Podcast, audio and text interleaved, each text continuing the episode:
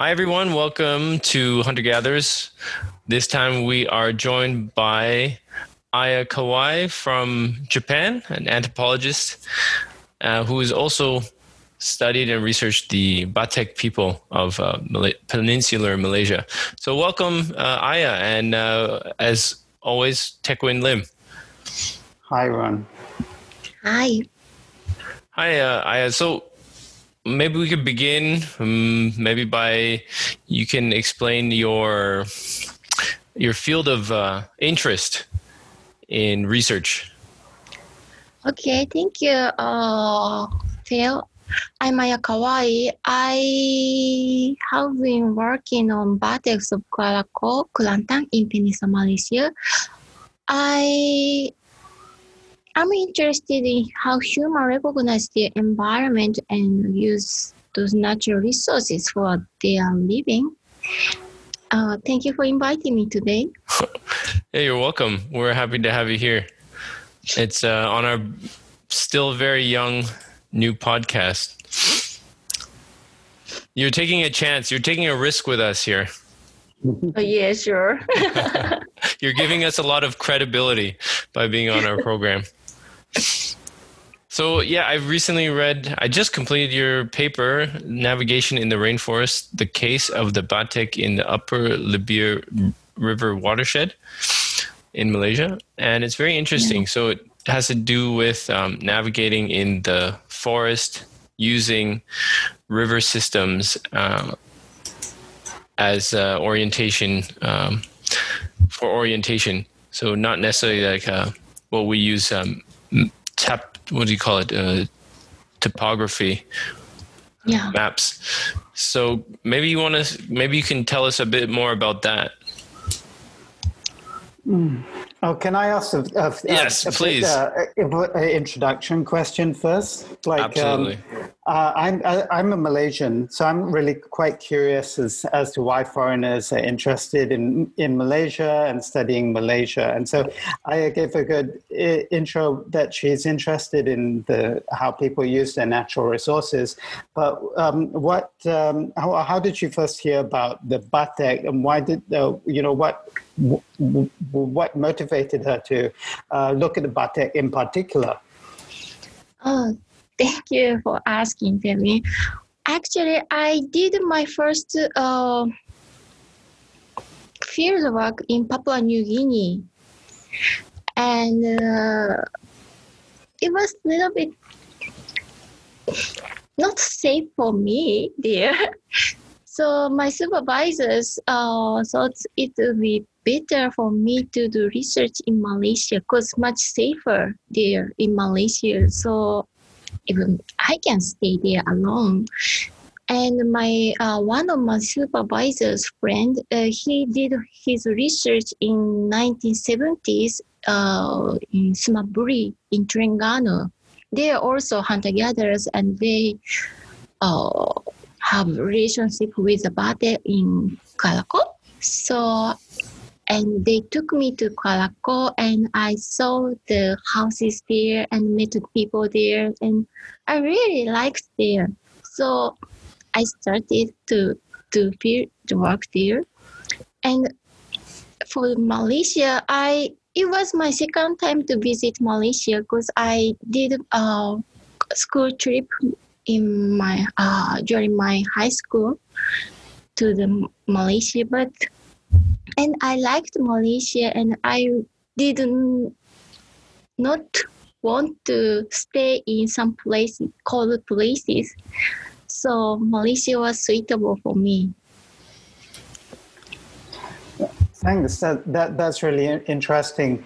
And so the uh, I I'm particularly fascinated that um, why Malaysia is a, a safer place than um, Papua New Guinea. I, I would uh, I would say that yeah, from what I've heard that that's true as well. But would it, would it, it would you say that is something about the Malaysian people that we are uh, we are generally much um, much more um, peaceful, uh, shy, and and less uh, ag- aggressive people.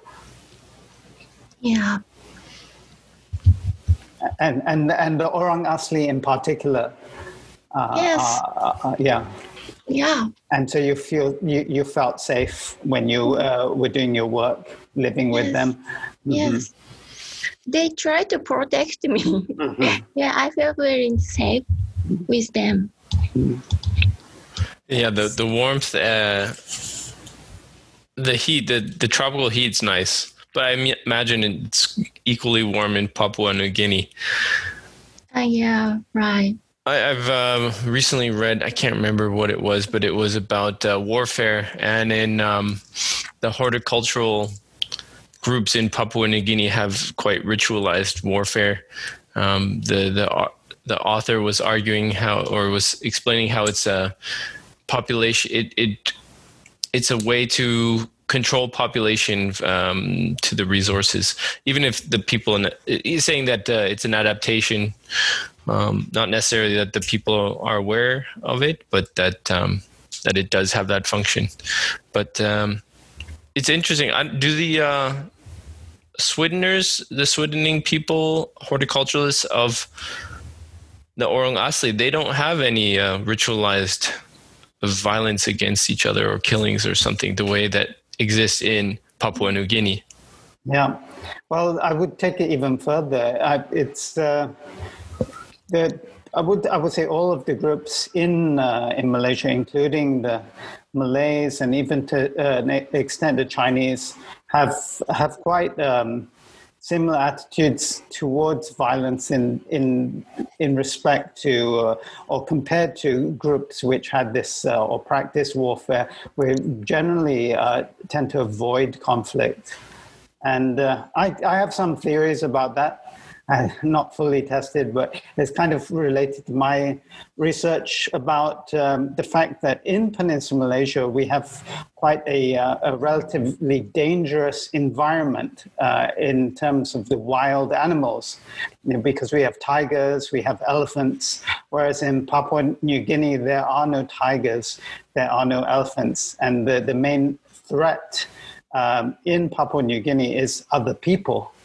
Uh, and so, um, uh, especially full Orang Asli that have been living in the peninsula for tens of thousands of years, they have uh, always faced this threat of elephants and tigers. And uh, they, as a result, they have they have learned that at least among themselves and uh, and their relationship to to, to other people, they need to be much uh, more friendly among each other in order for them to survive. I wonder if. Mm, go ahead, Aya. Uh, I just thought um, maybe uh, I think that uh, Malaysia has more rich ecological environment than Papua New Guinea. They have more protein resources, so they don't need to, you know. Uh, I mean, um, it's not like need to fighting or doing war, but they don't uh, need to care about population.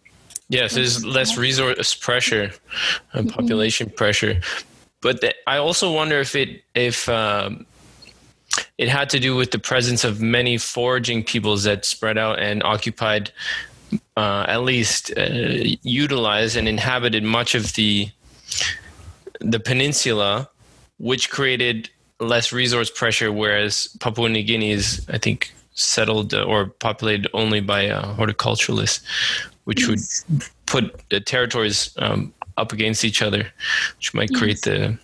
And then the foraging peoples. It's interesting in the Malaysia's original people book how much the different groups uh, create a greater whole. Very It's interesting. really interesting. Yeah. And yeah, so they, it's, so, uh, sorry, you go ahead. go ahead, go ahead. All right. No, I, I just wanted to tie that together with uh, uh, some numbers because we're talking about population density. And so for the, for the foragers, you're talking about uh, like less than uh, or only about one uh, person per square kilometer. But you, for the more uh, the Swidden groups, you have maybe 10 people per square kilometer. And then for the horticulturalists, you have uh, like uh, sometimes more than a, a hundred uh, uh, people per square kilometer. And certainly once you're settled, then you have farming, industrial, and then you have a population density of places where I live, where you have thousands of people per, per square kilometer. And that, that all really has a big effect on the dynamics of uh, and the relationship between the people. Yeah, and they have uh, some uh, economic relation too. I mean, the Peninsula Malaysia has long history with trading with outsiders, India and China, and those orang aslis are were also involved in those tradings. They were traders. Yeah, I, I, that's the yeah the relationship with the outsiders and the trading is I, I find very interesting as well because that was um, um, well it's been going on for thousands of years hasn't it this this kind of uh, trade relationship between uh, the people right in the, the heart of the peninsula who've been collecting things like the agar wood the gaharu and in a way Rattan. Uh, uh, yeah, Yeah, rattan. rattan. Well, the, the interesting thing about the agar wood is that it was exported all the way to Japan Yeah. for, for more than a thousand years, I suppose. Yes. Yeah.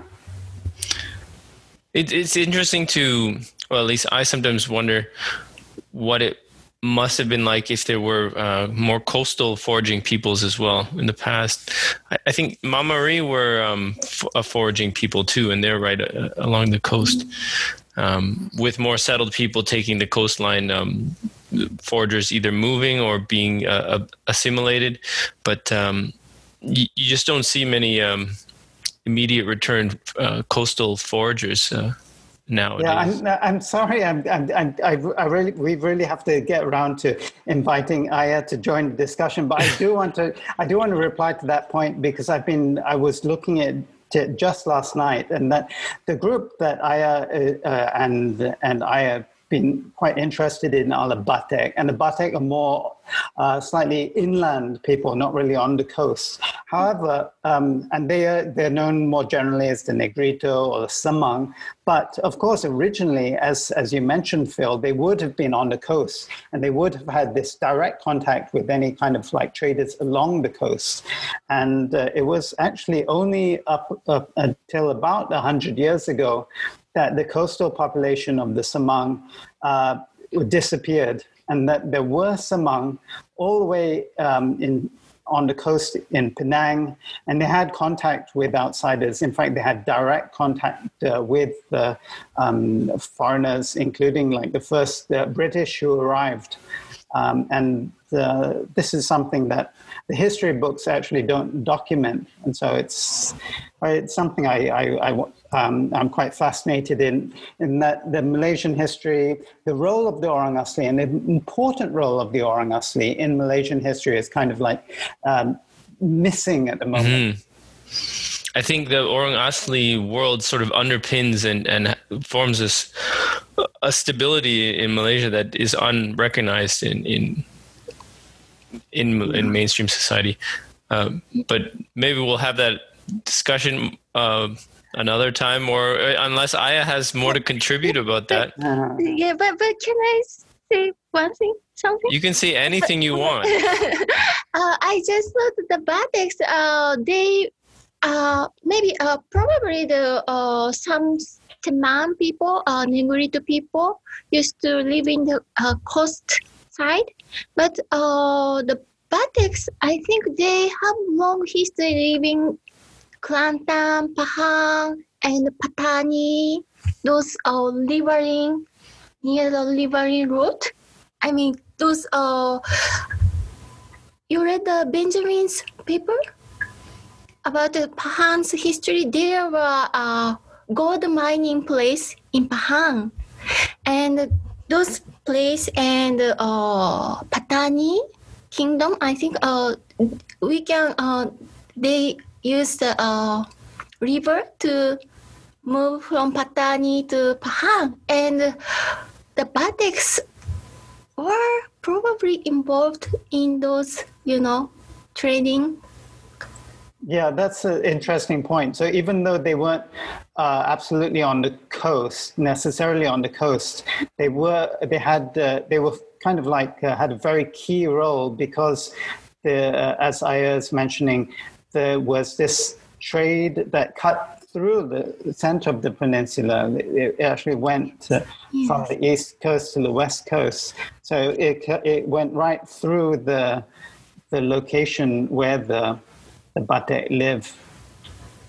They, they so, call these they call these things penarikan because they, they you could take a, a, boat almost all the way uh, to the heart of the peninsula, and then it, you you could actually pull your boat across a short stretch and then take the boat down the other side. Very interesting.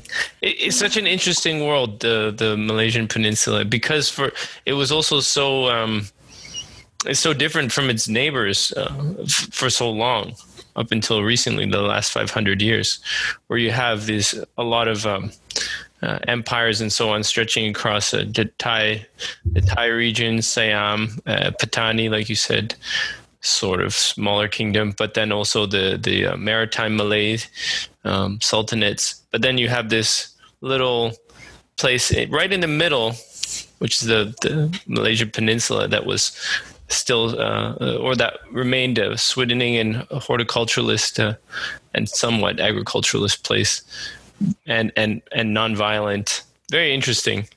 What I had a a question, but I forgot it. Maybe you guys can speak, and it'll it'll come back to me. Sorry. Let's see. So uh, about my paper, uh, I collect some uh, batis uh, term uh, which they use for uh, navigation. And i realized they use many uh, words that are similar to malay.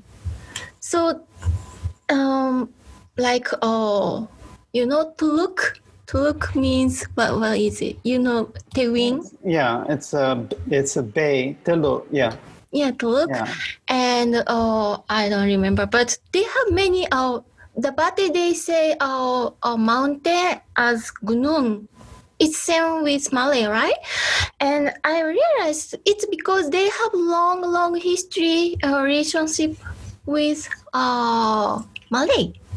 So they borrowed some words and they use it the, as in the Batik context. Yeah, I found that interesting from your paper as well. That um, you you describe a lot of the, the different words, and I was surprised how many of them are actually Malay words. Uh, of, of, course, uh, many of them are not, but there many of them are, and so that that shows, like you said, that there, there is a long period of contact, um, and it applies not just to, of course, to place names, but the many uh, other aspects of the vocabulary. And yeah. um, linguistics is interesting. The um, in the paper, I, I, noticed that too. Pasir and uh, what else was there? Gunung, like you mentioned, uh, quite a few. I was wondering about the the navigation, um, the using the river as the point of orientation versus the person themselves. So they don't use left, right. They use, you know, up towards river and away from river, or towards forest to forest. It's a very interesting um, system of of navigating. And I was reading in another book. Don't Sleep There Are Snakes by Everett is the author. He was a linguist who went to um, try to convert these stubborn Indians to uh, to Christianity. I don't think he he necessarily saw it that way. He saw it as a challenge because their language was no one had been able to translate their language uh, yeah. or or master it as a foreigner. And when he writes in the book too that um, their navigation system was also uh, river based, that they oh. they define everything as you know you are in relation to the river in this way Yes. Okay, I've got a question for Aya. So, um, and this is this is uh, it shows I haven't read the paper that carefully. But uh, when uh, do they uh, talk about the banks of the river, like the left bank or the right bank? No, No? they don't care left or right so much. Okay, that's But interesting. but they they use like that way. They So use mouth to point. also use some facial gesture and some pointing. Yes, it's like oh that way. That way. that's that's fun. yeah. I was thinking about it. hmm Go ahead. and I became like bate. So when I came back to Japan, I do like this, and my brother said, "No, that's not nice. That's funny. yeah. So you're pointing people with your mouth yes, yes. in Japan. Kind of rude, right? I guess so, but in the context of the forest, it all makes perfect sense. I know. Yeah. There's- and and even here when i go uh, i was just in the woods this morning um, by myself walking around and i was had read half your paper by then and i was thinking about it yeah that's how i tend to navigate when i'm in the forest even here is a relationship to this stream because i always go to this river and the stream and the little i guess you would call them tributaries although the stream itself is is quite small. But um, I'm always thinking of my relationship to this water. If I'm upstream, downstream, um, and then uh, thinking of the different bends. That's for me also. I don't know if, they um, have such uh, if they place importance to the bends of the river, or maybe more of the um, the landmarks around them. Oh, I think bends. they The- feel the uh, environment uh, based on the river system. So they and landmarks are belong to the you know bands, the riverine area. Yeah, so that's how I'll remember them here too. I'm oh, that's the bend with the beaver, and then I'll mm-hmm. know where I am. And th- this the bend where the river gets very shallow and it spreads out. It's very, it's very intuitive system. Actually, it's confusing um, for those for those listening. At first, it sounds confusing because when you try to verbalize it to someone else, I'm, yes, yes. but when you're actually doing it, it's it's actually makes a lot of sense. Yes, yes, like you are feeling the topography when you are walking in the forest, right? Yes, absolutely. And you're remembering everything and using Dead Reckoning at the same time. Yes. And because it's their home uh, and very familiar, so they, they never really, I mean, being lost there isn't like being lost for an expedition or something where I you, heard some um, batik of Aring, uh, other kampong uh, or uh, batiks, they lost. Because I think they haven't, uh, I think they don't walk their areas often. That's why they got confused and they lost. so are those people that are, are living in government uh, settlement now? Quite a lot? Yeah, some people were really modernized. Some people still, you know, living their traditional life. So it depends on the person. hmm So those people in the Aring, um, they aren't as familiar with the the places in the topography.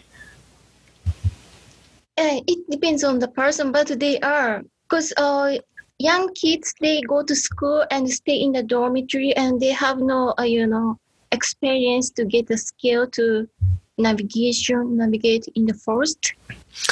Is that the case with the uh, Kuala Koh uh, group that that you were learning with? Kuala Koh uh, people um, at first they go to school. And but once two weeks they come back to the village but the you know car driver he quit the work. So now they are not attending the school. So um, maybe you can tell us more about your experiences while you're doing your field work. Um, what what did you like about being eh, with the Batek and the Kuala Koh people? Um, were you also staying in the forest, uh, living in the shelters as well, taking part? Uh, how how much did you take part in the the daily activities?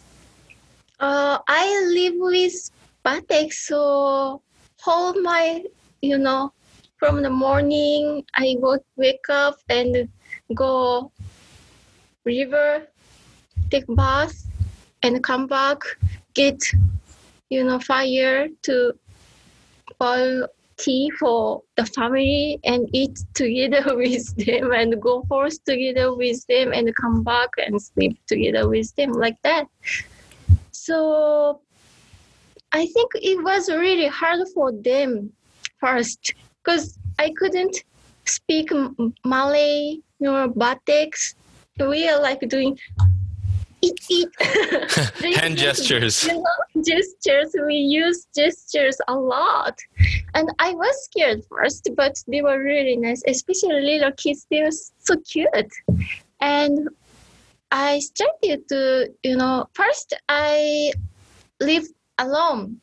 Because my supervisors they built uh, they asked Bate to build a house for me and I stayed there alone. But little kids they said they want to sleep with me so i slept with them. And after that few few months few weeks after few weeks uh, some outsiders uh, came to stay in the village to build concrete houses so the bate said it's not nice maybe it's they worried about me because I, I'm female. So they said it's better I live with the Batin the leader of the village.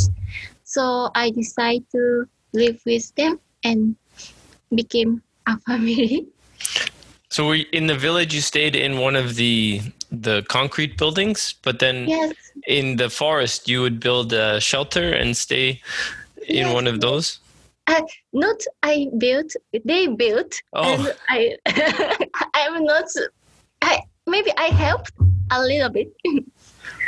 Yeah. Well, it doesn't take that much work to to uh, make a a shelter. It's actually uh, so it's for them. It's probably like um, tying your shoelaces almost.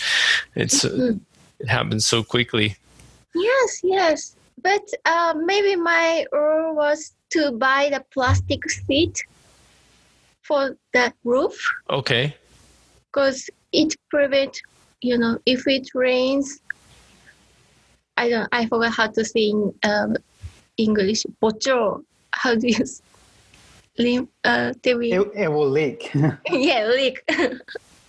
so the the leaves are actually preferable. The, yeah. Wow. Uh, and uh, Teckwyn, have you slept in one of the the shelters before? Yeah, and we we had this plastic. Well, it's a tarpaulin, and uh, yeah, with my um and so, yeah, it's very simple. You have uh, two supports on the side, one at the top, and then you just put the top over the top. But before the, the, the, the funniest thing about that is that um, um, when I went camping with him, he said uh, that I, I, asked him, Do you have a tent? And uh, in uh, Malay, uh, tent is kema. And so he said, "Yeah, I will, I will, I will bring it." And so I, I, I expected that he had like a, a, full full kind of tent but it was just like i said it was just a plastic sheet. And so i was wondering okay but like what's going to be on on the ground and and so the, on the ground was quite interesting because they just grabbed all uh, and I uh, maybe you can confirm it's the same with your group, but they just grabbed uh, lots and lots of leaves and they just piled the leaves on top of each other to make a, a kind of like a springy soft bed. And then we had a uh, gunny sack from like an old rice um, a rice bag, and he just split that open and he put that on top of the leaves and and so we slept on top of that, and it was all quite. The sides were open. I just realized that kimba means. Kimba. Kimba means yeah. what? Uh, well, a tent or camp. Tent? Yeah, yeah. I, I thought it means plastic seat. I learned from Batek. Yeah, so they, they uh, yeah, so it's it's kind of the opposite in my mind because I always thought it's a tent because like when uh, you say it in the city, if you want to go and buy a tent, that's what you say. But uh, yeah, in um, in English, uh, yeah, you'd normally translate it as a tent. But yeah, it was just uh, yeah, it was just a plastic sheet, right? yeah, I, I, I, I learned from the Batek, so I thought kimba means plastic sheet. now I learned from you. Yeah, well, well of course, these words have got different meaning depending on who you speak to. Because when I first went camping, uh, not only did the tent have uh, sides and roof and the ground sheet, but it also had tent poles, you know, the metal poles, I think aluminium poles. yeah. And, and so it was very heavy to carry because you had so many different parts and you had tent pegs and you had string, you had to pull down. But no, they uh, basically, uh, as long as you have the parang, you can quickly find some rattan, some the rotan, and so you don't need string. You use the rotan that you find, and you use that to tie the the sheet. Yeah, but that's funny. That, that's a funny story. That that's because you learned uh, these words from the Batek. You had this different the impression of what they meant. I went to um, Satun um, province in Thailand and I visited some uh, Mani people. And Money. yeah, and so they had the Hayat, um, uh, I guess a Hayat camp. Hayat means shelter. In also, I think in uh, in several of the uh, Orang Asli languages, the Negrito ones, and so they, they would also in in Mani Hayat was the word they used, and they all sort of face inwards, and they instead of have because they had a bit more permanent uh, not permanent but there was a longer settlement not just a day shelter. But they had um, wooden beds that they had made just just with two sort of like horizontal or maybe four horizontal uh, th- thicker branches and then smaller branches making the the floorboard of that the bed or the bed they lie down. And it would it had like uh, an angle uh, two angles. So one to for the bo- lower body and one for the upper body. So you could sort of you could sort of prop yourself up on one end. Um, do they use bamboo? they were uh, for the bottom they used um, some sort of hardwood it wasn't bamboo and then or could be a softer wood but it wasn't um, bamboo and then for the hayat shelter uh, the, the top they they had uh, all sorts of leaves including um, i think most of it was a sort of a palm but then they also had a banana at times on some of them Banana. yeah but the banana seemed to um, dry out and become not very useful very quickly Yeah, yeah. I thought um maybe uh hunter gatherers uh live in Thai. They use uh banana leaves, but uh Malaysia side people use uh palm leaves. Is that right, Teckwyn?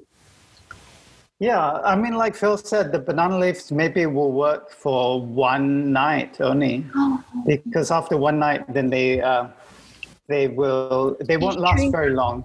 So in, in Malaysia, we uh, use a type of palm that's called atap, and atap is uh, well, well, it basically just means the, the the palms that can be used for roofing, and they lay the palms one on top of the other to create a, a kind of a thatching. Uh, and that lasts much longer. That can last for several months.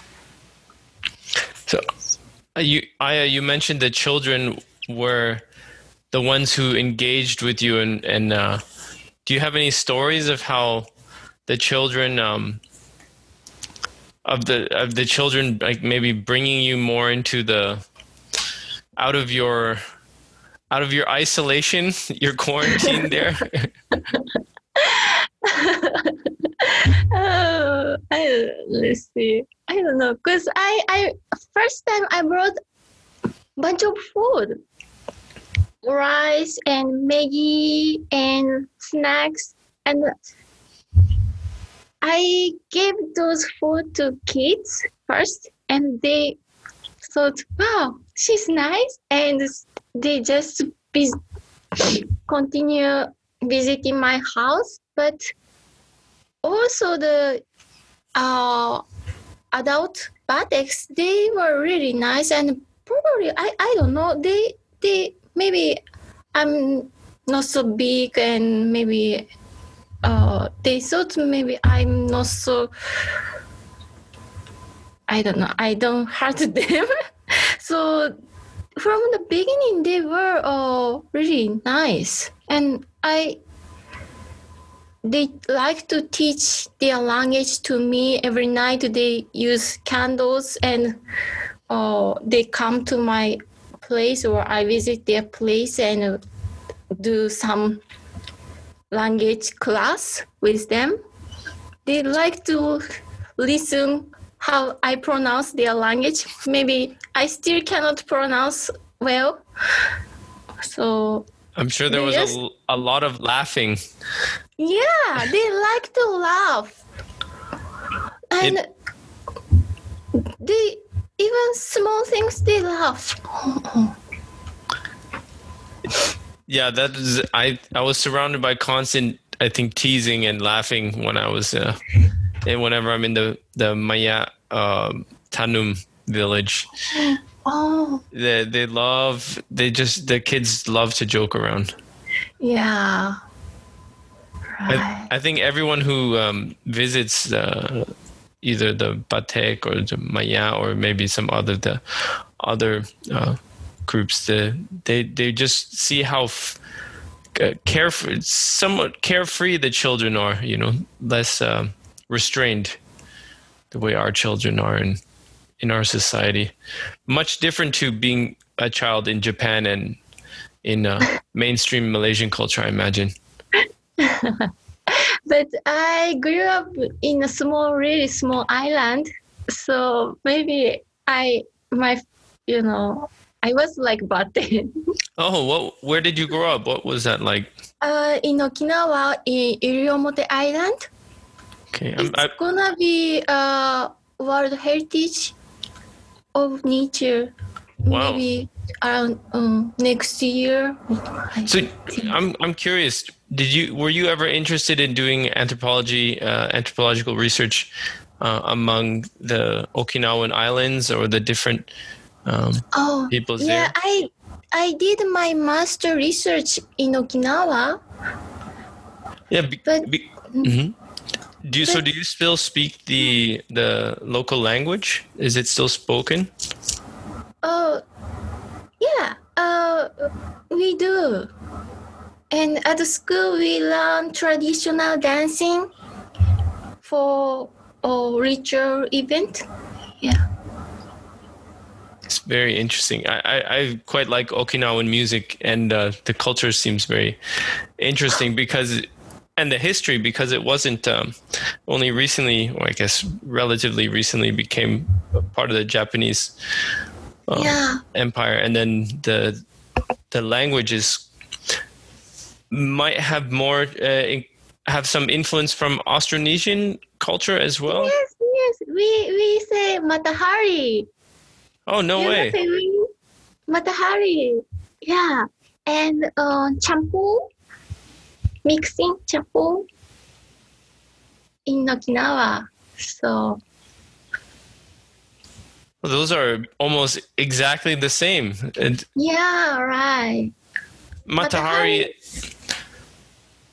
just in the traditional uh, song we don't use uh, we just say uh, use japanese uh, taiyo which means the sun but i i was very familiar with the word matahari because it it was it, it is in the you know song very traditional song so Ma- Matahari in Malay is the sun, and, and, and now I've learned also in the um, Okinawan language, um or at least your island.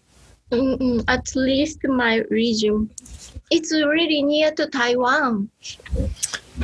Well, that's really the Taiwanese uh, Aboriginal cultures are also incredibly interesting. Yeah. Have you been to Taiwan?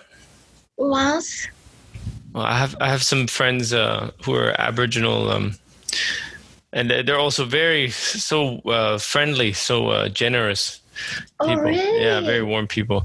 I mean, I, I don't know if I could describe the the Batek people in the same way because they're very um, not that they're not kind, generous people, but the the culture is um, they've had a lot of uh, conflict with outsiders and and also I think being hunter gatherer, there's just there's very little pretense to their culture. There's no need to pretend.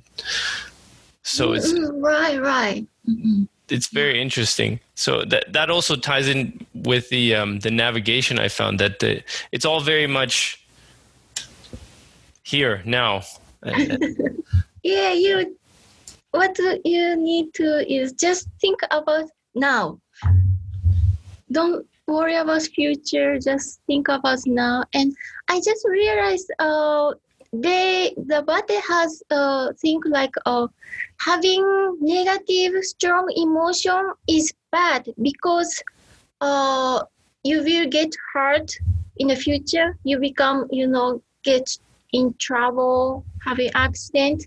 So if you don't share with other person, if someone asks you to share some food and you refuse to do it, so if so, the person who asked you and uh, refused will get sick in the future. so the person who refused will get sick. The The person who asks will. Uh, the Yes, person yes. who asked. So you will be guilty in causing Yes, the other person harm. yes, yes. Yeah. Very interesting. I think there's a similar. Um, uh, I, I don't remember if it was in the San Khoisan.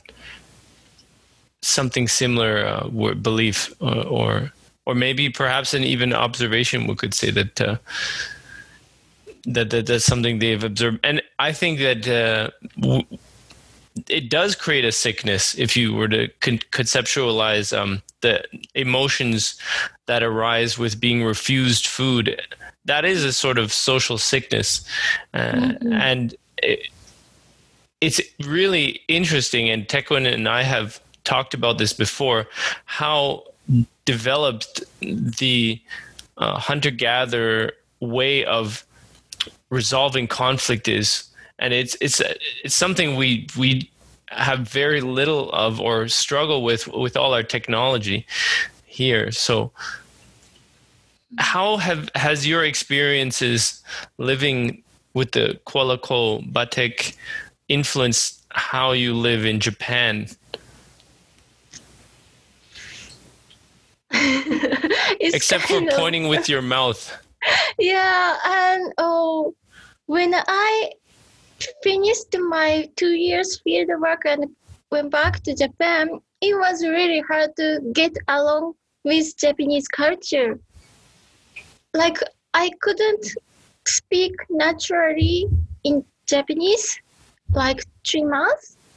Yeah, it was really hard, and I even couldn't write my thesis. I didn't know how to write, and I don't know. Now I feel like more. Yeah, Japanese culture. Uh, I like Japan, and I also like living with Bate. And but I feel like more. I don't know how can I say. It? Don't.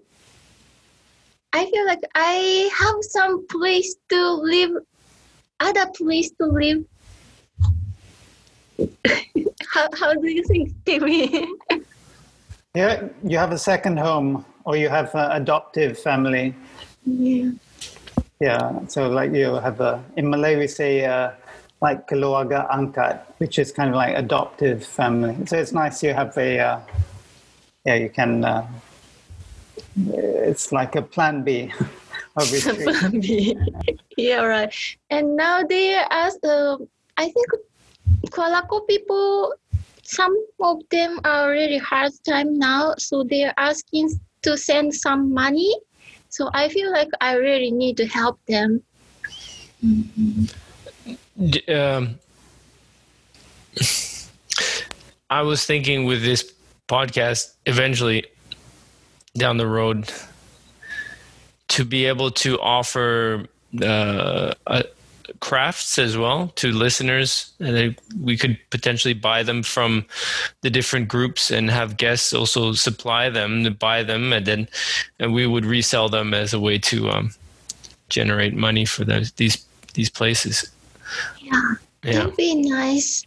But I, you have some experience that right, Phil? With uh, selling things to Mhm. uh, Orang Asli products. Well, I tried to sell some combs, but I, I think it's it's it's harder. The batek uh, and Maya, their material culture is so so um, immediate. Let's say they don't create things that last that long, uh, and they don't bother making them too elaborate. So it's hard to to sell these things, except for maybe the. I think the blowpipes would actually sell quite well. the blowpipes are really cool, um, and the combs are nice, but I think. Um, the market isn't necessarily like the way that um, let's say the Penan Penan bags are so yeah. really nice and or the Mah Meri sort of um, crafts. Those are really i think uh, easy to see how people would would use them. But i mean we could always offer them and then see what happens. Um, i'd love to have a blowpipe. I don't have one. Do you have one? Oh, Debbie, you have? I they they gave me one small one, but I left in the kampong. oh, okay I think Debbie has it. yes Teckwyn is showing us his um, blowpipe Okay.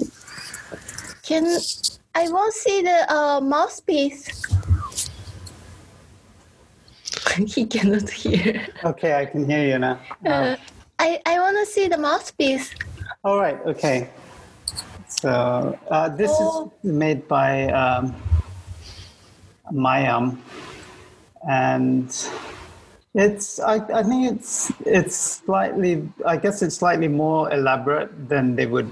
Uh, or, or uh, that they would normally make. Like he, he made some drawing. This this is kind of uh, the the palm that they use for the roofing as well, the atap. That's what I think, anyway.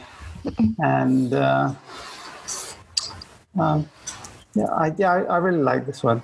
So, so Teckwyn is um, showing us the blowpipe, and it has some rattan to fix it.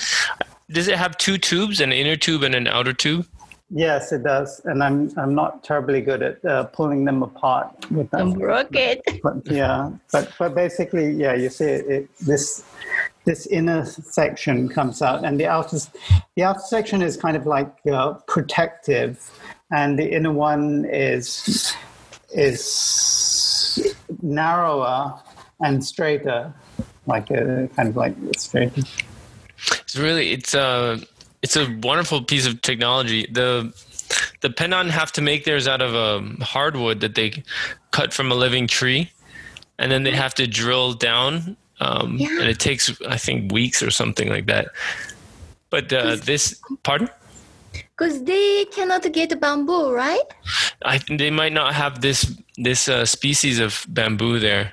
Mm. I think that might be the problem. I I just wonder, uh, do we, uh, what kind of uh, tree they use for the mouthpiece?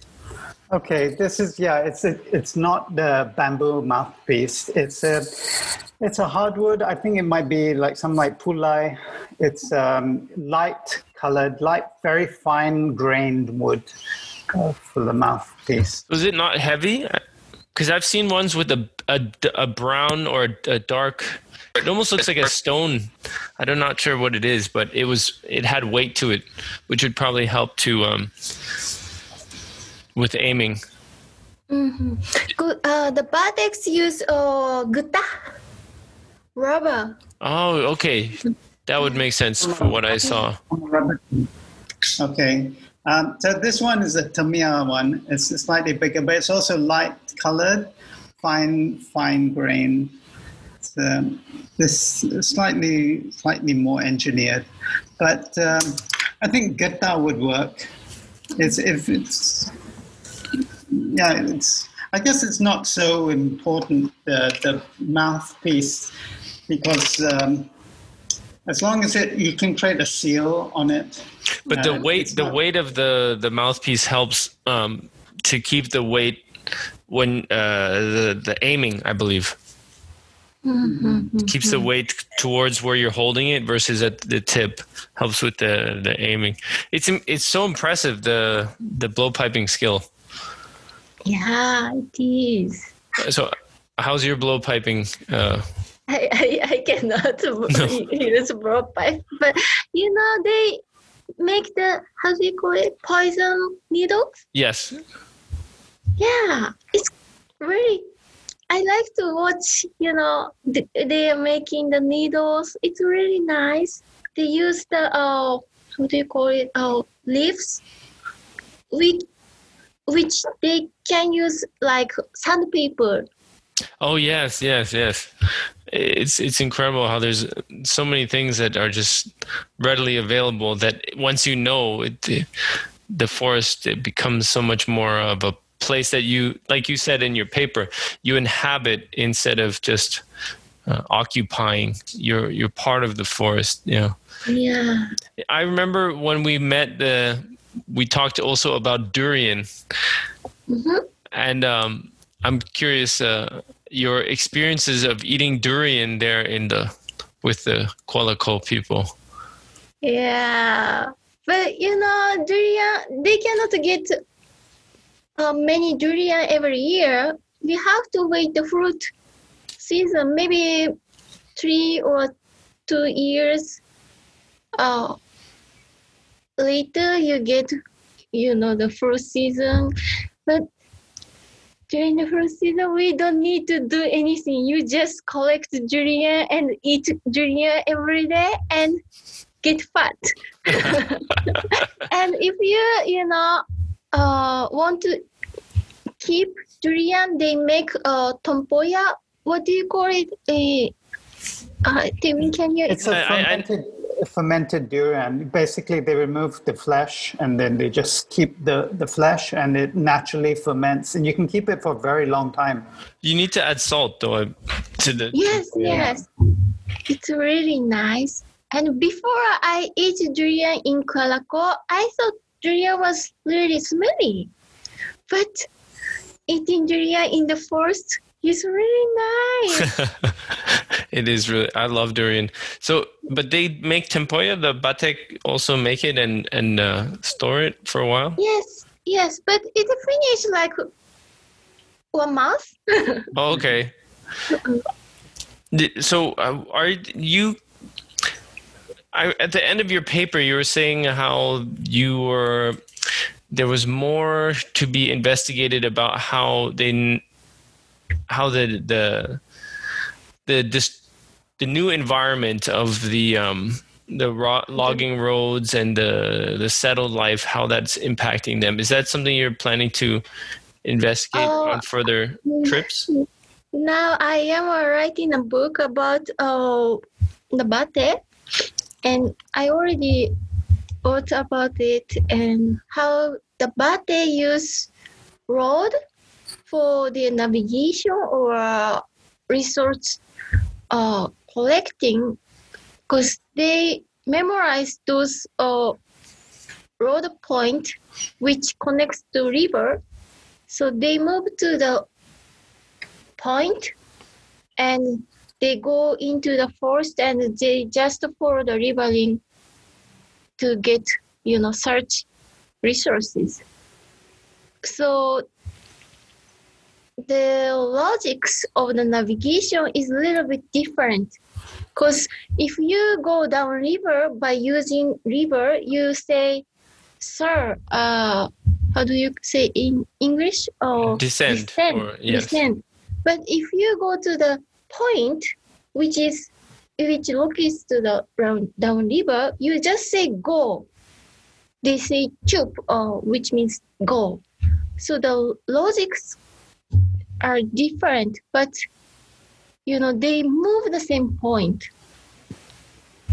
Are th- how And, uh, how are their map uh, reading abilities? Some of the people, I mean, I'm sure it varies very greatly, but do some of Uh, them they- use maps now, they, you mean the the map? uh, or either on phone or or on the Uh, map? No, no, no. Uh, they don't use maps. They because I don't know about uh, other countries. Because in Japan, we learn how to read maps in school. How about you guys? Same? Yes, yes.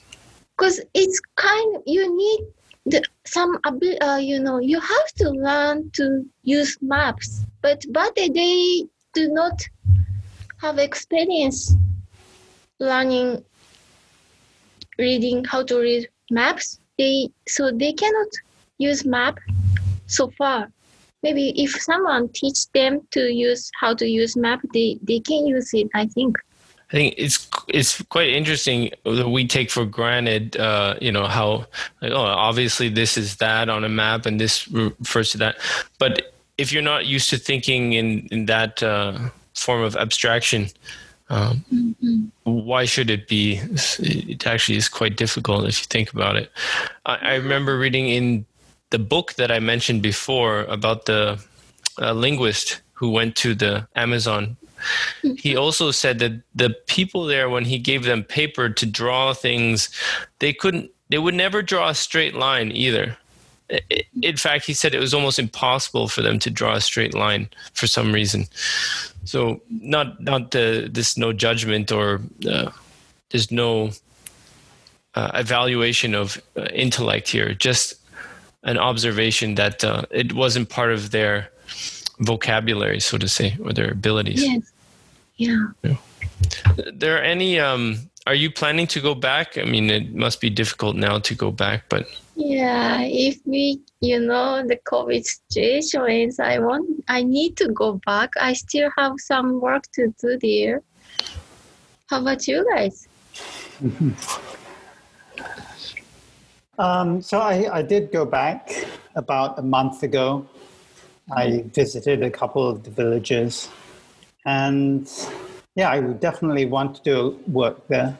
Not sure when. Uh, definitely not now because uh, yeah, the COVID situation. There's not the lockdown, and it's quite irresponsible to go from a place where I live, which there's a lot of cases, to a, a rural place where there are no cases because just the, the chance that you could bring something would be uh, would, would be really really bad. But um, yeah, in, in the longer term, I'd love to do more work with the batek. Yeah. I, I also plan to. Uh, I wanted to visit uh, and do some uh, video with um, different people showing the uh, different gathering and uh, methods or shelter building, so on. Uh, that's what I wanted to do, but know, all everything's on hold. It seems. And we've been talking about getting some of them to join this podcast. Like um, oh, I don't know if yeah, nice. yeah, because some of them actually can uh, speak fairly good English. oh really Yeah. And if not, I, I could I could translate a bit uh, from Malay. Yeah. Yeah, absolutely. That's something would be wonderful, especially with um, people who still uh, have a lot of knowledge of the hunting and gathering practices, and also the the younger people who are um, in a maybe more settled um, state influenced uh, uh, or mainstream influenced um, way of living. It'd still be interesting to get their their thoughts and uh, have them speaking directly. Yeah, yeah maybe that's something you can help us with in the future. sure. My uh, sister, uh, Nabate sister, she got just got baby last week. Oh. And did she give it uh, a, a river name? No, she, uh, she got. I I don't know. She, uh, I she, she just uh, went back to Kampong last night and she she got a baby in the hospital. So I don't know what the name of the baby is. That's interesting. What they'll do about that, because in your paper, and I also experienced this myself, that they give names based on uh, rivers. Yeah, and also I think um, do they also name people after things? Yes, yes, flowers and uh, monkeys. Yeah, I was surprised when I first time when I heard uh, is calling a boy monye monye, calling a boy like monkey monkey. so his name was Monye. And what is uh, what is your uh, Batek name? You must have one. Um, not, uh, Sarah's mother. Sarah's mother. Sarah's mother. Yes, because so I'm old enough. So. so you, you, do you is that your um, safe name that you can share with us? Because I know they have a name taboo where you oh, shouldn't yeah. use their uh, the real names of the people. But my real name is Aya, so they call me Nasara. What is Nasara? Nasa Na means mother. Uh-huh. okay. And Sarah is maybe my my daughter or son. Okay, but is there so there's a person of Sarah? Yes, yes. Uh, uh, no, no. Uh, they just named it, but maybe if I got a baby, maybe I will oh. name the baby Sarah. Oh, so they they created a baby for you to be the mother of an imaginary yes, baby because I'm old enough, so they cannot call my name. I see. Interesting. How, how about you, Teckwyn? Do you have a, a name that they've given you? Yeah, well, uh, um, this is not really in the Batek, but I used to do a lot of work in um, in Borneo uh, with a group called the Lundaya.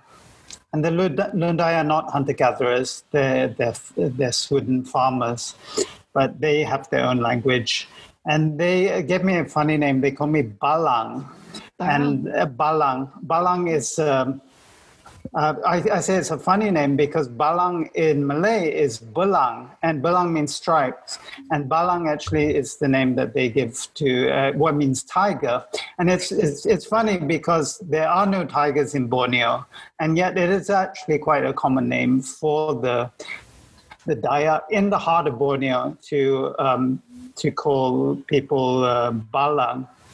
And um, so it, it, there is there's some fossil evidence that there were tigers in Borneo many thousands of years ago. Uh, but the, the, it's it's fascinating, and I mean, you're interested in the Penan. The Penan also have many traditions about tigers, mythology about tigers, and uh, yeah, I could, I could talk a long time about tigers, but yeah, that's. Uh, I think that's we can do a, ti- a tiger episode one of these days. I think that'd be yeah. great. A tiger, mm. a tiger uh, standalone episode. Uh, my uh, the name they gave me in the mm. was uh, Dayan. Dayan, dur- dur- durian. Oh, because you ate durian a lot. Yeah, I would. I, the first time I came or the second time I visited, I brought maybe 20 durians. Uh, and then uh, I guess they, I'm, I've asked about when the durians are ripe and so on, and then that's always uh, that name stuck.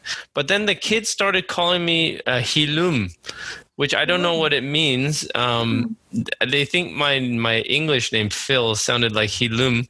Oh. And then they said it's a Batek Kelantan word because mm. they hmm. but they didn't they didn't they thought it meant uh, good in um, Batek from the Kelantan but I'm not sure if that's accurate but they were on their phones they communicate with other Batek people and then they said oh they talk so funny over there and uh, hilum was one of the words that they I think is they said it meant good hilum but I'm not sure. Maybe I, have you heard of that word? I maybe I will ask them. okay. the it's kids. bad or good. but, but ud isn't that uh but ud I think that means, but ud means no or yes. I can't remember. Teckwyn, do you know? Oh, no. no, my uh, Batek language skills are quite basic. Okay. Well,